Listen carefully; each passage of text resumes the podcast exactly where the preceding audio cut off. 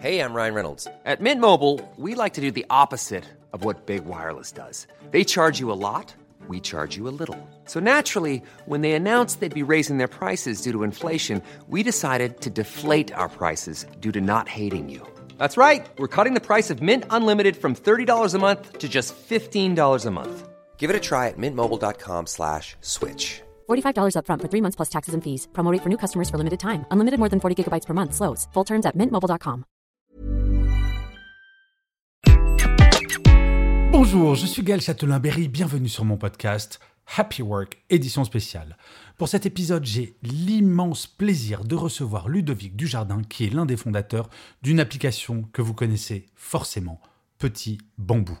Et oui, nous allons parler méditation pendant cet épisode, mais pas que. Nous allons parler de l'histoire de cette application, mais également du parcours incroyable de Ludovic Dujardin. Et je peux vous garantir qu'après cet épisode, au regard de la personnalité franchement étonnante et enthousiasmante de Ludovic, vous allez être en pleine forme.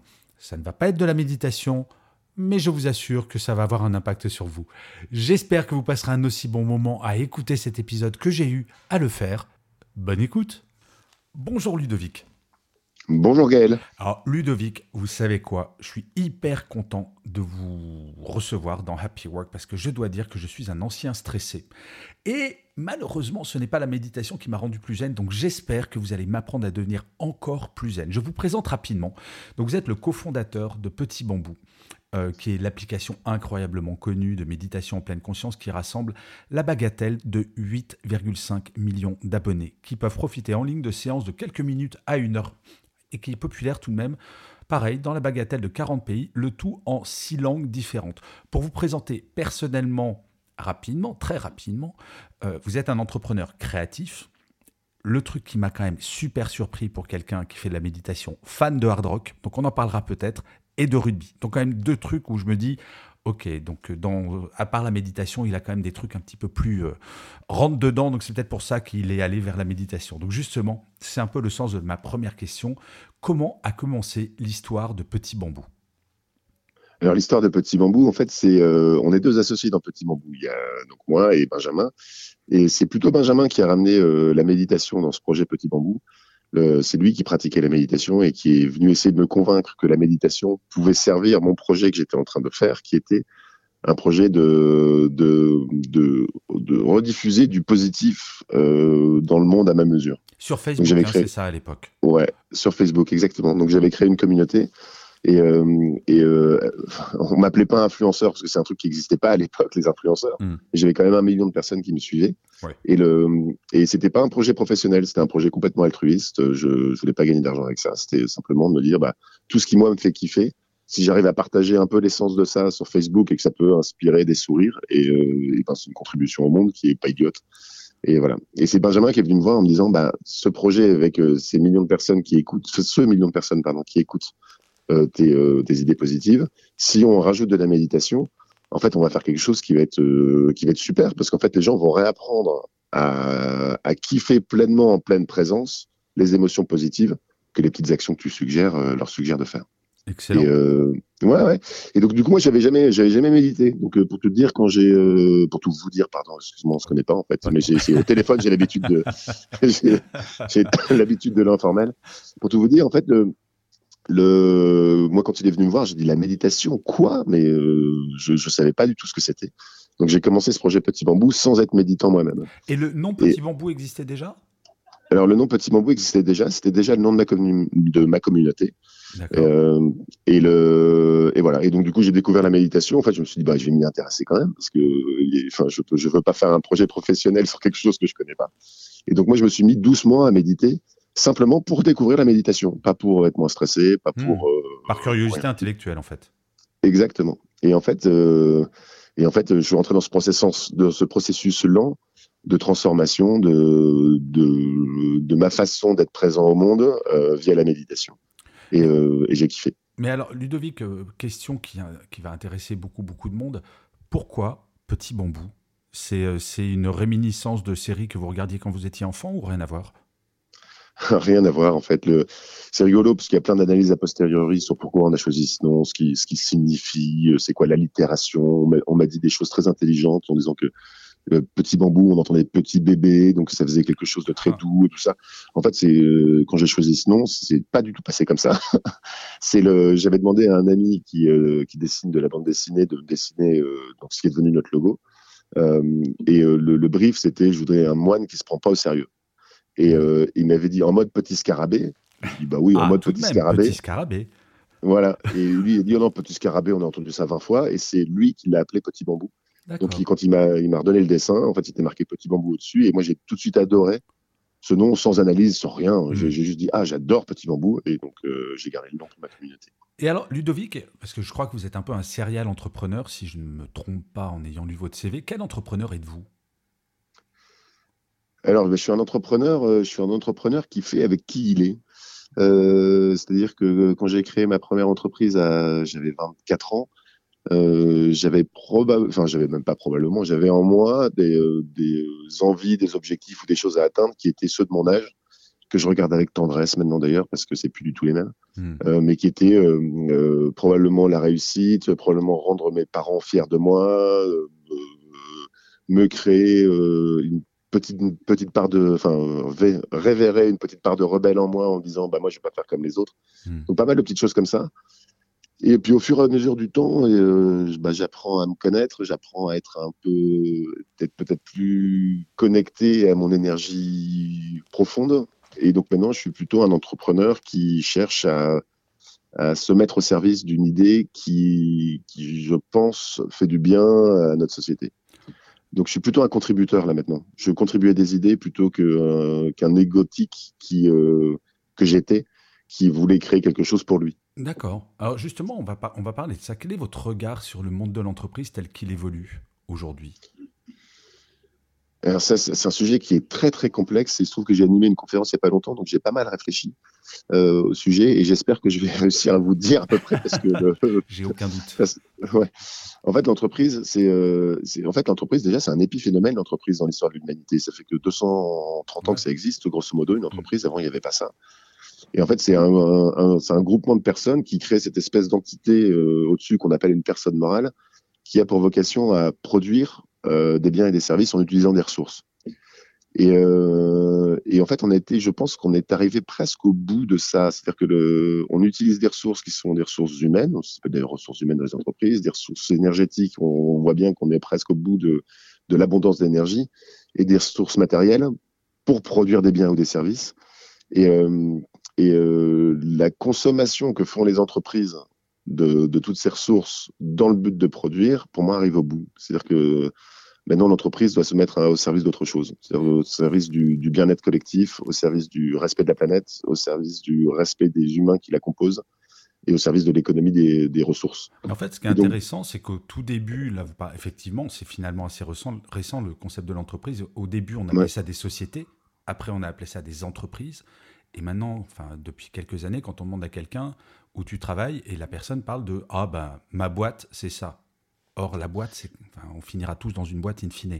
Donc, c'est quand même pas très joyeux. Donc, ce que vous dites, c'est qu'il risque d'y avoir, et on le voit d'ailleurs actuellement, un retour au sens avec les politiques RSE, avec ce genre de trucs, plus d'intégration. Vous ne parlez pas de disparition de l'entreprise en tant que telle, mais de plus d'implication dans la société, c'est ça? Oui, c'est, euh, je, vais revenir sur cette idée de, de l'entreprise doit servir quelque chose. C'est-à-dire que l'entreprise, euh, c'est Pierre Rabhi qui a cette phrase qui est magnifique, qui, qui dit que euh, l'homme euh, devra bien un jour répondre à sa vocation profonde, qui n'est pas de consommer et de produire à l'infini, mais d'aimer et d'exister. Alors la phrase n'est peut-être pas exactement celle-là, mais et le bah ouais parce qu'en fait on n'est pas là pour consommer et produire. C'est pas c'est euh, les, humains, on a quelque chose d'autre à apporter. Ça veut dire que ça veut, veut pas dire qu'on que la consommation c'est mal, que la production c'est mal. Évidemment que je suis ravi que mon boulanger produise une baguette de pain, que je puisse consommer pour me nourrir et puis et puis profiter de peut-être de son talent de, de, son talent de boulanger si la baguette est très bonne, évidemment. Mais le, mais le peut-être rajouter une autre dimension à cette personne morale qui qui, euh, lui faire adopter une vraie morale en fait, quelque chose qui soit de, de l'ordre du service, du, du, service, de, enfin de la contribution. À, quand je dis service, parce que produire des biens des services, évidemment, ça en fait, mais mais euh, que l'entreprise contribue à quelque chose qui soit quelque chose de positif et de plus grand que simplement la production d'un bien. Donc vous, avec Petit Bambou, vous nagez dans le bonheur en fait bah, on a une entreprise comme les autres, c'est-à-dire que on est, euh, je pense qu'on a une entreprise très heureuse. Moi, je suis, je suis en plein kiff euh, dans, Petit Bambou. C'est, j'ai plusieurs kiffs parce que j'ai l'impression qu'on, sert à quelque chose en, en proposant un outil qui réapprend aux gens à être présents. Donc ça, c'est, c'est un peu notre grande cause en fait. Hein, c'est ça qu'on sert. Euh, j'ai un deuxième kiff, c'est que je me suis entouré d'une équipe que j'aime. Donc, mmh. euh, donc je les retrouve le matin et je suis ravi de les retrouver le matin. Donc ça, c'est un super kiff. On a un deuxième, on a un autre kiff, c'est qu'on n'a pas de problème de, sous. On a une croissance qui est folle et, euh, un et un, PNL, euh, si je, suis même pas sûr que ce soit le mot consacré, mais euh, qui va très bien. Donc on n'a pas trop à se préoccuper de tout ça. Donc on peut se préoccuper vraiment de notre mission. Donc ouais, ouais c'est vraiment un kiff. Ce projet Petit Bambou. Mais alors justement, vous êtes un observateur d'une certaine manière avec votre entreprise. Euh, en tout cas, c'est comme ça que j'imagine, du niveau de stress des gens dans 40 pays. Est-ce que vous constatez, en fonction des informations, euh, par exemple que ce soit euh, les gilets jaunes, que ce soit la guerre en Ukraine, que ce soit la pandémie, est-ce que vous constatez que plus le niveau de stress et de côté anxiogène des informations est élevé, plus votre business va bien et que les gens ont une appétence pour votre produit ou finalement c'est une croissance assez régulière? Non, alors c'est une croissance avec pas mal de soubresauts euh, euh, qui, sont, qui nous amènent plutôt vers plus de croissance. Donc ça, c'est euh, bah, pour nous, c'est c'est cadeau en fait, hein, parce que c'est mmh. pas ce qu'on cherche. Mais, le, mais oui, on est observateur de la façon dont les gens se consacrent du temps quand ils sont stressés. Et c'est assez, c'est assez, assez étonnant parce qu'on pourrait dire plus les gens sont stressés, plus les gens méditent. Et en fait, pas du tout. Ah. C'est-à-dire que Ouais, pas du tout. C'est-à-dire que euh, il y, a, un moment où il y a une bascule et là on le voit. je pense qu'on peut. Enfin, c'est comme ça que je me l'explique avec la guerre en Ukraine, c'est que c'est tellement anxiogène qu'en fait les euh, gens sont et j'en fais partie. Hein, moi, j'ai presque arrêté ma pratique de la méditation là pendant deux semaines euh, parce que j'étais trop. en fait, l'émotion était trop forte, donc j'ai pas réussi à m'autoriser le temps, le temps de la méditation. Donc c'est assez étonnant, c'est-à-dire qu'il y, a un niveau de stress ou d'anxiété qui fait que euh, on s'agite plus que revenir à une certaine forme d'intériorité. En fait, donc, du coup, la guerre en Ukraine, c'est plutôt négatif. Il faut passer le traumatisme pour. Euh, euh, pour s'autoriser du temps. Ouais, d'accord. C'est-à-dire que, alors que la guerre, j'ai envie de dire, la guerre en Ukraine, je vois moi mon fonctionnement, c'est j'ai envie de regarder les news, j'ai envie de m'informer, j'ai envie de, et, et c'est pas tellement, c'est pas tellement une dimension, enfin une logique qui m'amène vers une vie plutôt intérieure où justement je, bah, je regarde ce qui se passe en moi, euh, euh, voilà. Alors avec le Covid, par contre, là les gens récupéré pas mal de temps avec le Covid au moment où il y avait les confinements. Bien sûr. Et donc là, les, et donc là, effectivement, les gens sont mis massivement à méditer parce qu'il y avait ce double facteur qui était, bah, ils étaient un peu angoissés. Euh, j'en faisais partie, hein, donc je ne dis pas que les autres le sont sans que je le sois. Et avec un peu plus de temps. Et donc là, les gens se sont dit ah très bien, j'ai du temps, je suis angoissé, je vais régler, enfin je vais régler, je vais m'autoriser à prendre du temps pour regarder ce que c'est que cette angoisse en moi. Oui, donc là, la méditation a beaucoup monté. Juste prendre soin de soi. Mais justement, moi, j'ai un de mes dadas et un de mes combats depuis des années et des années, c'est le burn-out qui augmente régulièrement. Donc là, en France, au moment où on se parle, c'est 2,5 millions et demi de salariés qui sont en burn-out. C'est dramatique. C'est absolument dramatique. Et je constate en parlant à des collègues qui sont au Canada que c'est pas que franco-français, c'est assez mondial. Est-ce que la méditation peut justement participer à réduire ce taux de burn-out en prenant un peu de temps juste pour soi au lieu d'être dans l'immédiateté permanente? Alors, je, je, je, peux dire, je peux faire deux, réponses différentes là-dessus. La, la, première réponse est oui, absolument oui. Oui, absolument oui. La deuxième réponse, c'est la méditation n'est pas quelque chose de curatif. C'est-à-dire que quand on est proche du burn-out, la méditation ne va pas servir à grand-chose. Hmm. La méditation, c'est, pour moi, c'est du temps long. Euh, c'est, euh, s'autoriser à prendre quelques minutes pour prendre soin de soi tous les jours, même quand ça va bien, va nous permettre de ne pas rentrer dans des logiques qui vont nous amener vers le burn-out. Et donc, du coup, les gens qui, euh, tous les gens qui disent burn-out, la solution, c'est la méditation, je, je, pense se trompent, vraiment. Ouais, il faut se méfier. Enfin, moi, je trouve qu'il faut se méfier. Et pourtant, c'est le fondateur de Petit Bambou qui vous parle. Et euh, j'ai envie de dire, si je regardais euh, juste mon, entreprise à moi, bah, je dirais, bah, allez-y, méditez. Et je, je, suis plutôt, euh, je suis plutôt très prudent là-dessus. Quoi. Je ne voudrais pas que la enfin, que les gens pensent que la méditation c'est une solution miracle. Non, mais c'est plutôt du temps long. J'adore votre réponse parce qu'elle est très honnête et elle est très très vraie. Le burn-out, c'est une fois qu'on commence à se dire je suis au bord du burn-out, c'est presque trop tard. En fait, la méditation, il faut commencer quand on va bien, non? Exactement. Enfin, alors, le, mieux, c'est de commencer quand on va bien, et surtout, le, en fait, ce qu'on dit dans la méditation, et c'est les, premières choses que tous les instructeurs disent ou devraient dire, parce que mm. des fois ils oublient, c'est qu'on doit rien en attendre la méditation. Ah. C'est-à-dire que la pratique de la méditation, en fait, tout ce qui va nous arriver sont des conséquences de notre pratique, mais ne sont pas des objectifs. C'est-à-dire que si on médite, oui, peut-être qu'on va mieux dormir, mais mieux dormir, c'est une conséquence. Si on médite pour mieux dormir, on va se générer soi-même un espèce de stress en disant qu'il faut que la méditation marche. On va vouloir être sur du temps court plutôt que sur du temps long. Et on va plutôt faire pire que mieux, en fait, parce qu'on va se créer de ce stress qui, qui en mm. plus, la méditation, ça marche pas sur moi. Mais alors, Donc, Ludovic, vous, ça a été quoi les effets surprises de la méditation quand vous avez commencé? Alors, les effets surprises, j'en ai plein. J'en ai plein. Le, euh, le... J'essaie de trouver des exemples que je dis pas à chaque fois. mais, oh, allez-y, allez-y. Euh, en fait, c'est la, qualité de présence avec, les, avec ce qui m'est cher. Et euh, évidemment, mais ce qui, ce qui, est le plus cher, c'est enfin évidemment pas évidemment, mais moi ce sont mes enfants et ma femme. Et ma qualité de présence avec eux a, a, changé, et donc ma qualité de, de kiff relationnel a changé. Hmm. Et euh, j'ai envie de dire quand je quand je prenais la main de mon fils et que je l'amenais à l'école et que j'étais vraiment présent à ce qui se passait dans cette petite main, euh, toute la confiance qui se passe au moment que j'étais en train de vivre, même si ça dure juste cinq minutes, mais vraiment présent là, plutôt que penser à ce que je vais faire au boulot ou euh, qu'est-ce qui mm. se passe. Euh, est-ce que j'ai fait le plein d'essence de la voiture Puis finalement, il faudrait pas que je prenne la voiture, je vais plutôt prendre mon vélo. donc, mm. si je pense à tout ça, en fait, j'oublie ce qui se passe dans cette petite main et cette confiance mm. que ce petit garçon fait à son papa. Et la méditation, ça m'a appris à être pleinement présent dans tous ces moments-là. À se reconnecter, en fait. Ouais, ouais, c'est j'ai envie de dire, c'est, enfin, j'aime bien cette, expression de dire que la méditation, c'est comme le sel sur un plat. C'est-à-dire qu'on peut prendre des très bons aliments, s'il n'y a, a, pas d'exhausteur de goût, s'il n'y a pas de sel, mm. on va passer à côté de, du goût du plat. Et ben, c'est un peu pareil avec la vie. La vie, elle est là. Et si on met un petit peu de sel et que c'est l'exhausteur de présence à ce qui se passe, euh, le, le, le, on va goûter la vie comme on goûterait un, un plat étoilé. Et, c'est ça ça que ça fait pour moi. Mais donc il y a, y a, vraiment plein d'exemples là-dedans. Hein. Tout à l'heure, on parlait de, de, mes goûts musicaux. Moi, j'adore faire des micro-méditations pendant les concerts pour me reconnecter justement à ma présence en disant là, je suis là, en train d'écouter quelqu'un qui fait une prestation artistique devant moi. Si je suis en train de penser au boulot, c'est un peu con. Je penserai au boulot après, mais là, je suis là euh, en présence de quelqu'un qui fait de l'artiste. Donc, Ludovic, vous êtes en train de me dire que vous méditez pendant des concerts de hard rock? Ouais. Ah, c'est balèze, ça, quand même, comme concept. Moi, je veux une image de ça. Non, non, mais c'est, euh, en fait, c'est le, c'est, euh, c'est pas des méditations longues. Hein. Ce sont des, des euh, en fait, quand on pratique depuis longtemps la méditation, on, on arrive en quelques secondes à se mhm. remettre en pleine présence.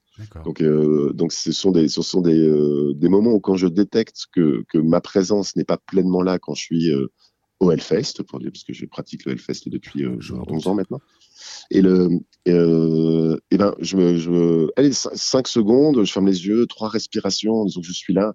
Euh, je, je, salue les pensées qui m'ont traversé en leur disant, bah, je les reprendrai plus tard. Elles, elles avaient le droit d'être là, mais là, pour l'instant, je suis en train d'écouter euh, je ne sais quel groupe, euh, je peux vous en citer plein, mais et, et, et, je me remets en pleine présence de, de ce pourquoi je suis là. Et donc oui, oui, donc c'est des micro-méditations. Hein. Je me mets pas assis en tailleur avec en position du lotus au milieu d'un pogo. J'adore pas ça. ouais, ça pourrait faire une belle image, mais bon, je, je le fais pas. J'ai une question un peu de, de un peu de béotien sur est-ce qu'il y a des pays qui sont plus réceptifs, donc vous êtes présent, je le rappelle, dans 40 pays, plus réceptifs à la méditation proportionnellement à la population, où finalement c'est une appétence de l'être humain et c'est pas vraiment culturel? Euh, C'est une très bonne question. C'est une très bonne question. En fait, oui, il y a des différences par pays. Euh, qui s'expliquent probablement par le marketing qui a été fait de cette pratique dans le pays. Hmm. Et, euh, je pense que c'est quelque chose dont l'humain a besoin dans notre société là maintenant, parce qu'en fait on est on est euh, sursollicité, on est sur sur anxieux, on a un accès à l'information qui est euh, permanent, on a accès à du divertissement que je trouve de bas de gamme via les réseaux sociaux en permanence, et donc notre cerveau il est un peu azimuté. Et donc donc le, la méditation c'est un bon outil pour venir essayer d'équilibrer tout ça en soi. Donc en, en ça je pense que c'est mondial grosso modo. Après, après ça, il y, y, a des pays où il y a eu des figures emblématiques qui ont fait la promotion de la méditation, les États-Unis en tête de file. Ah bon? Donc la méditation, ouais, ouais, ouais. Bah, il y a des, des, gens comme Steve Jobs qui, euh, qui disaient qu'ils méditaient. Il y a des grands sportifs qui méditent. Il y, a, des partenariats avec la NBA où ils font méditer les. Voilà. Donc il y, a pas mal de choses qui sont très visibles, qui donnent envie aux gens d'essayer. Et, et qui enfin, qui vulgarisent la méditation, qui, voilà, qui disent, vulgarisent au sens positif. Hein. C'est-à-dire qu'ils disent, euh, bah, en fait, c'est pas compliqué, quoi, les gars, asseyez-vous, 10 euh, minutes, un enregistrement, on fait rien, on écoute ce qui se passe et on suit les instructions. Et les instructions, c'est, c'est genre respirer ou sentez ce qui se passe en vous. Il n'y a pas, il y a pas grand-chose d'ésotérique mmh. là-dedans. Il n'y a même rien d'ésotérique. Donc, les, les, les Américains ont adopté massivement et en France, on est très bon on est très bon. On a, en France, on a des figures emblématiques qui ont beaucoup parlé de méditation dans les médias. Je pense à Christophe André, Mathieu Ricard, hmm. Frédéric Lenoir, des, des, gens comme ça, qui ont, qui ont amené la méditation dans le monde de, enfin, enfin, j'allais dire laïque, mais la méditation est laïque. Quand on parle de méditation, là, on parle de méditation de pleine conscience. Hmm. Donc, en fait, ils ont, ils ont promu la méditation laïque auprès du, du grand nombre. Ils ont écrit des bouquins qui sont fantastiques. Et donc, en fait, on est assez éclairé sur la méditation en France, ce qui, euh, ce qui, je trouve, pour notre société, est une très bonne nouvelle. C'est assez rassurant, effectivement. Alors, Ludovic, mon avant-dernière question, euh, c'est pas une question piège, hein, parce que c'est, euh, c'est jamais méchant à Happy Work, mais allez-y, allez-y. J'ai essayé plein de fois la méditation, plein de fois, parce que je sais intellectuellement que ça peut faire du bien, mais je n'y arrive pas. Quel conseil donneriez-vous à quelqu'un comme moi qui semble peu réceptif et réfractaire à la méditation pour me dire, Châtelain-Berry, euh, bouge-toi, force-toi, et voilà les deux, trois trucs que tu dois faire là, maintenant, pour, euh, pour t'y mettre. Parce que je voudrais bien, mais je peux point, comme disait une célèbre chanteuse des années 70. oui, j'ai des références musicales, monsieur, parfaitement. Euh, en plus, je ne l'ai pas, donc j'aurais bien aimé. Annie Cordy Annie Cordy, ouais, bah, La bonne du curé, monsieur. Bon, c'est pas très Je suis un peu loin de cet univers musical. Ouais, je suis un peu loin de cet univers musical-là. Euh, alors, mon conseil, il est hyper simple. Rien. Ah ouais Rien. Oui, oui. Ne, ne vous y mettez pas. Vraiment. Et, ah je dis pas ça en mode. en mode. C'est que c'est pas le moment. C'est que c'est pas le. C'est-à-dire que la méditation, c'est l'inverse de se forcer. C'est-à-dire que si on se force parce qu'on pense qu'on doit, euh, en fait, on obéit à, une injonction qui vient de l'extérieur, alors qu'en fait, la méditation, c'est simplement écouter ce petit mouvement intérieur et dire, bah voilà, moi, je vais passer un peu de temps avec moi, avec mon intériorité. Et si c'est pas le moment, c'est pas le moment. Il faut que ça soit une évidence, en fait. Ouais, il faut que ce soit une évidence ou euh, euh, ce que je peux vous dire, ce que je peux vous dire, c'est ce que je pense qu'il va se passer, c'est qu'il y a un moment où on va dire, en fait, là, j'ai envie. Et hmm. ce sera peut-être dans deux ans, ce sera peut-être dans six mois, ce sera peut-être tout à l'heure, c'est peut-être voilà, là, j'ai envie et écoutez ça. C'est-à-dire que c'est le jour où vous avez envie, faut pas se rappeler de toutes les fois où on a essayé ou on n'a pas, on n'a pas réussi. Encore que le concept de pas réussir une méditation, on peut en parler des, heures et des heures, parce que parce qu'en fait, euh, on réussit toutes les méditations, même si on a l'impression de pas avoir euh, être rentré dans un dans, dans un, état de calme et tout ça. En fait, on, on est traversé par des émotions et on les a observées à ce moment-là et on sort de la méditation en se disant j'ai eu plein d'émotions, ça n'a pas marché alors qu'en fait, l'essence même de la méditation, c'était de reconnaître les émotions qui passaient. Enfin, mm. bref. Mais donc, du coup, surtout rien, surtout forcez pas. Par contre, euh, mettez-vous à l'écoute de cette petite voix qui peut-être un jour dira Bah là, j'ai envie. Et si on le fait par envie plutôt que par injonction, Mm. Euh, il y a quand même des chances qu'on bah, qu'on s'engage plus dans cette voie-là. Mais c'est fou, Ludovic, parce que alors, je vais vous raconter un truc perso. Ça me fait penser à ce que me disait mon père à propos d'arrêter la clope. Mon père était médecin, il faisait arrêter les gens de fumer et me disait Gaël, n'arrête jamais de fumer tant que tu n'as pas une motivation qui vient du cœur. Tout le monde sait que c'est bah, mauvais pour la santé et on est habitué. Et un jour, j'ai rencontré une femme qui est devenue mon épouse, qui était non fumeuse et globalement, pour pouvoir euh, pour parler vulgairement, la pécho, fallait que j'arrête de fumer. J'ai arrêté de fumer trois paquets par jour du jour au lendemain il y a dix ans. Et c'est un peu bah ce que vous dites, c'est tant qu'on n'a pas une motivation profonde et qu'on se dit, tiens, ça, ça peut être important. C'est euh, hyper intéressant. Alors c'est plutôt du côté positif dans votre cas par rapport au côté négatif chez mon père, la cigarette, mais c'est hyper intéressant. Bah, mais je, je kiffe votre réponse, comme euh, je reprends une, de, une de vos expressions. Alors mon cher Ludovic, on en arrive à la fin de cette interview. Et euh, comme euh, pour chaque invité, je leur, je leur, demande de travailler et de me proposer un mantra ou leur citation préférée, d'expliquer pourquoi. Ludovic, avez-vous bien travaillé? Ouais, j'ai bien travaillé, mais euh, comme je suis un peu rebelle, j'en ai pris deux. Parce que, parce que mon vrai mantra, il est tout simple, c'est hier. C'est hier. oui, non, ça c'est le Hellfest, Ludovic. oui, mais c'est quand même, c'est quand même ça. C'est, euh, c'est, euh, hier. Hier, ça veut dire se réjouir de plein de choses. C'est-à-dire que c'est, euh, c'est, c'est kiffer, kiffer, se réveiller à côté de la femme qu'on aime. Hier. C'est kiffer, retrouver des gens hier. Et donc, c'est s'autoriser des hier dans la journée. Donc, ça, c'est mon vrai mantra, mais en même temps, ça fait un peu court, ça fait quatre lettres. Et donc, j'en ai quand même préparé une autre qui est une citation de Jacques Brel que j'aime beaucoup. Euh, j'aime pas beaucoup Jacques Brel, enfin j'adore la musique de Jacques Brel, je ne connais pas Jacques. et le, mais le, et qui dit dans cette chanson Jojo où il parle à son ami, euh, c'est un peu dramatique parce qu'il parle à Jojo qui est, qui est enterré dans le cimetière, mais il lui dit euh, Nous savons tous les deux que le monde sommeille par manque d'imprudence. Et cette citation, je me la répète assez souvent en me disant On a le droit d'être imprudent pour vivre pleinement. Alors évidemment, raisonnablement imprudent. L'idée n'est pas d'aller euh, jeter dans une falaise, d'une falaise sans, sans, parachute pour voir ce que ça fait. Mais, mais s'autoriser à sortir de sa zone de confort pour aller chercher un peu ce sel de l'imprudence. Euh, c'est comme ça que j'ai découvert le hard rock. Je me suis, je suis allé au Hellfest parce que quelqu'un m'avait dit d'y aller. Et je me suis dit, tiens, cool, je vais aller avec lui, mais en même temps, je connais pas cette musique. Et il y avait une certaine forme d'imprudence d'aller se mettre dans des pogos comme ça ou dans, de, dans cet environnement-là. Et, euh, et j'ai trouvé beaucoup de choses. Et il y a plein d'endroits dans la vie comme ça où on est, je pense, appelé à trop de prudence.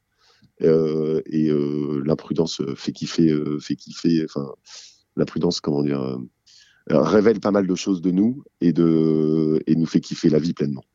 donc soyez imprudents, raisonnablement imprudents. Bah, merci parce que c'est, je trouve ça tellement vrai. En fait, moi, je retiens deux choses de tout ce que vous nous avez dit, c'est se reconnecter avec les petites choses du quotidien et avancer, toujours avancer et essayer des choses, même si on se plante, c'est pas très grave. Bref, euh, Ludovic, j'ai pas de mots pour vous remercier pour ce très très très chouette moment. C'est, je vais vous dire quelque chose, je sais pas si on vous l'a déjà dit, euh, vous ressemblez à l'image que je me faisais de l'application. En fait, ah vous êtes, ouais, vous êtes très apaisant et dynamisant. Donc, comme quoi, vous voyez, le hard rock peut mener à tout, comme le rugby. On n'a pas parlé de rugby, on aurait pu. En tout cas, Ludovic, mille merci. Je mettrai le lien vers Petit Bambou, bien entendu, dans le descriptif de, euh, du podcast, mais on ne vous présente plus, donc ça sera presque inutile. En tout cas, mille merci pour ce très chouette moment, Ludovic, et je vous souhaite une excellente journée. Au revoir. Merci Gaël, bonne journée.